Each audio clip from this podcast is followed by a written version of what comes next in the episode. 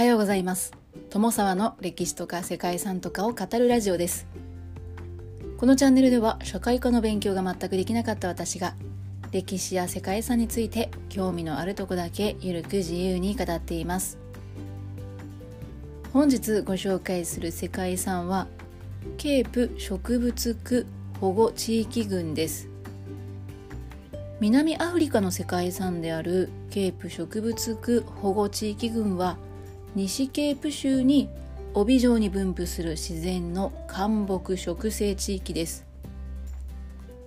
冬に雨の多い地中海性気候の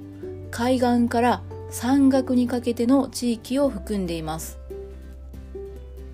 その中でもケープ西岸のクランウィリアムから南東岸のポートエリザベスに伸びる 100km から 200km の幅で帯状に伸びるエリアはフィンボスと呼ばれていますこのケープ植物区保護地域群は世界六大植物区の中では最小のエリアなんですが面積あたりの豊かさという点では突出しているとされています。はい。世界六大植物区という言葉が出てきたんですけれども皆さんご存知でしょうか？これは一体何なんだろうと思ったので調べてみたんですけれども世界中の植物層というのは植物区形として世界各地の分布的な特性をもとに地域分けをしているそうです。はい、植物層が地域分けされているんですね。地球上の植物というのは長い地質時代を通して発生して能力に応じて分散してさらに地殻の変動によって隔離されたりしながら地域特有の植物層というのは構成してきたんですね。一般には隔離の歴史が古くて互いに距離が隔たっている地域ほど固有の種が多くなって植物層の独立性が高くなるということなんです。そして世界の植物区形としては全北旧熱帯新熱帯オーストラリアそしてケープさらに南極という6区形界に分けているというのがこれが一般的なんだそうですね。まあ、これが世界六大植物区と呼ばれるものだそうです。フィンボスはケープ植物区の表面積の約半分、植物種の数では約80%を占めているそうで、エリアの東部と西部を比べると、西部の方がより多種で豊かな植生を見ることができます。この周辺は乾燥する夏季によく火事が起こるそうなんですけれどもこの火事が起こるということは多くのフィンボスの植物の生育にとっては必須の段階なんだそうです多くのフィンボスの種は火事の猛火の後で芽を出します。この場所で多く見られる山もがし科の植物のほとんどは種を最低でも1年は殻の中に留めておくそうで繁殖のために火事を待ち望んでいるそうなんですね。非常に不思議なこの習性というのはセロチニというふうに呼ばれているものだそうです。種子の放出を自発的ではなく何かしらの環境を引き金に反応して発生するというものでその環境として最も一般的で最もよく研究されているトリガーが火事だそうでセロチニーという用語はこの特定のケースを指すために使用されている用語なんだそうです。ちなみに火事以外にも考えられる他のトリガーがあるそうなんですけれども例えば親植物または枝の死ネクリセンスと呼ばれるものであったり湿気ですね湿潤状態であったり太陽による温暖化大気条件の乾燥こういったものもトリガーとしてあるそうですね。南半球ではオーストラリアと南アフリカの火災が発生しやすい地域の皮脂植物にこの火災を介したセロチニーがよく見られるんだそうです。そしてこれはケープ植物区保護地域群で見られる一番特徴的な自然現象でもあります。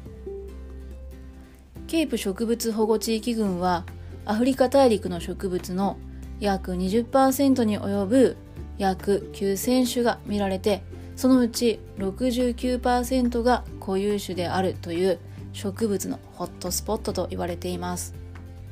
非常に希少性の高いエリアではあるんですけれども観光場所としても非常に人気のある場所のようですよ。ということで今回は前置きが非常に長くなっているんですけどもここからは南アフリカの世界遺産ケープ植物区保護地域群をご紹介したいと思います。この番組はコーヒー沼で泥遊び。パーソナリティ翔平さんを応援しています。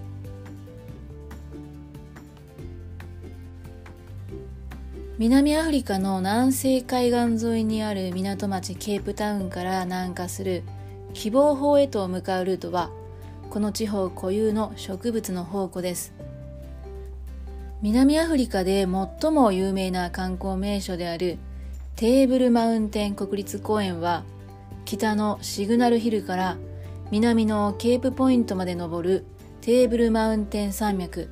さらに半島の海岸線や海までの広いエリアをカバーしています。ここはケープ植物区系保護地域として世界遺産に登録されている世界六大植物区の一つでもあります。植物区としての面積は小さいものの5000から6000種の固有種を含む8000種以上の植物からなるという点で熱帯雨林の植物多様性をも上回っているといいます。世界遺産のケープ植物区保護地域群は南アフリカ南部にある8カ所の保護地域から構成されています。総面積は5530平方キロメートルでアフリカ大陸の0.5%にも達しない総面積なんですけれどもアフリカ大陸で生育する植物の約2割がここに存在しています。そしてそのうちの6000種以上がこの地域にしか存在しない固有種なんだそうです。そんなケープ植物区の大きな特徴となっているのがフィンボスと呼ばれる干木地帯です。ケープ植物区保護地域を説明する上で欠かせないこのフィンボスという名前はアフリカンス語で細い干木というのを意味しているそうです。フィンボスの植生の多くが細かい針状の葉を持つことに由来していて南アフリカの有名なルイボスティーもこのフィンボスの品種の一つなんだそうですね。フィンボスの特徴的な3つの植物グループにはヤマモガシカ、ツツジカ、そしてサンアソウ科があるそうでケープ植物区で見られる植物8600種のうち約80%はこのフィンボスに生息しているそうです。干木地帯とだけ聞くと肥沃な土地のイメージもするかもしれないんですけれども実際この場所はその逆で通年強い風が吹き夏は乾燥して気温が高く冬はタウという雨が多いという地中海性気候の地域なんだそうです。この気候下で乾燥した夏季によく起こる火事は多くのフィンボスの植物の生育にとっては不可欠となっています。フィンボスの多くの種には火事の猛火の後で芽を出すというサイクルが息づいているそうです。ですので定期的な山火事というのが必要不可欠で時には人の手によってあえて火をつけて燃やすということもあるそうですね。そしてこの山火事の後に地中で眠っていた種が一気に発芽するんだそうです。ケープ植物区保護地域群では美しく咲き誇る花の絨毯といった景観から標高 1000m を超える砂岩の産地で見られる祈願の絶景などですね様々な特徴を持った景色を見ることができます。その中でもケープタウンのシンボル的存在でもある標高1086メートルのテーブルマウンテンは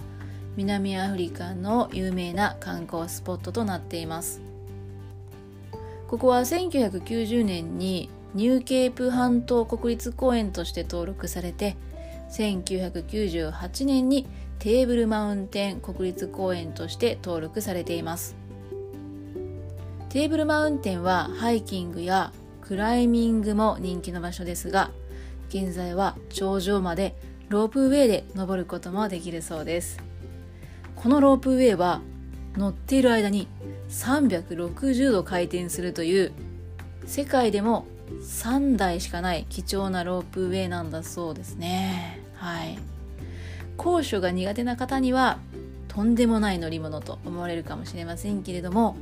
頂上から眺める絶景を求めて世界中から多くの観光客が訪れるそうです。またこの周辺のエリアの美しい花を代表するのがフィンボスの中でも特に目立つ花プロテアです。南アフリカの国家でもあるプロテアの名前はギリシャ神話の神プロテウスに由来していると言われていますね。フィンボスのプロテアは全部で300種以上で美しいプロテアの特徴的な形が見るものを魅了します。そして花の周辺ではケープ植物区保護地域群にしか生息していない鳥オナガミツスイに遭遇することもあるそうですね。オナガミツスイという鳥です。プロテアの蜜が大好きなこのオナガミツスイはその名前の通り尻尾が長く長い舌を使って蜜を吸うそうです。プロテアにつく昆虫も食べてくれるそうでこのオナガミツスイはプロテアとともにケープ植物区保護地域群で共存して支え合うそんな存在なんだそうですね。そしてケープ植物区保護地域群にある唯一の植物園がテーブルマウンテンの麓に広がるカーステンボッシュ国立公園です。ここではなんと南アフリカで生育する9000種の植物が栽培されているそうで、まあ、先ほど紹介したプロテアも生育されています。迫力のあるテーブルマウンテンを背景に約100種類以上のプロテアが咲き誇るという見応え抜群の風景はこれはぜひ写真に収めておきたい絶景かなと思います。広い園内は施設も充実していて園内全体を見渡せる全長130メートルの空中遊歩道があったり巨大なサボテンが見どころのサボテン園があったりさらにはレストランとかお土産ショップなどもあるそうで南アフリカの人気観光スポットの一つとなっているそうです。こんなにも独自性のある自然環境を間近で気軽に見られるっていうのは非常にありがたいなと思うんですけれども、まあ、よくよく考えると南アフリカに行くこと自体が、まあ、なかなかない体験にはなってきますね。とはいえ一度本当に美しい景観見に行ってみたいなと思いました。ということで本日は世界六大植物区の一つでもあります世界遺産ケープ植物区保護地域群をご紹介しました。最後までご清聴いただきましてありがとうございます。では皆様本日も素敵な一日をお過ごしくださいね。友沢でした。